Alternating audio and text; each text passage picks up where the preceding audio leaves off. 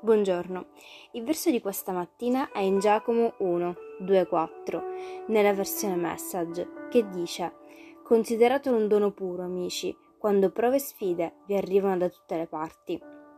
Sai che sotto pressione la tua vita di fede è costretta allo scoperto e mostra i suoi veri colori. Quindi non cercare di uscire da qualcosa prematuramente Lascia che faccia il suo lavoro in modo da diventare maturo e ben sviluppato, non carente in alcun modo. La vita in qualità di seguace di Cristo non è priva di difficoltà.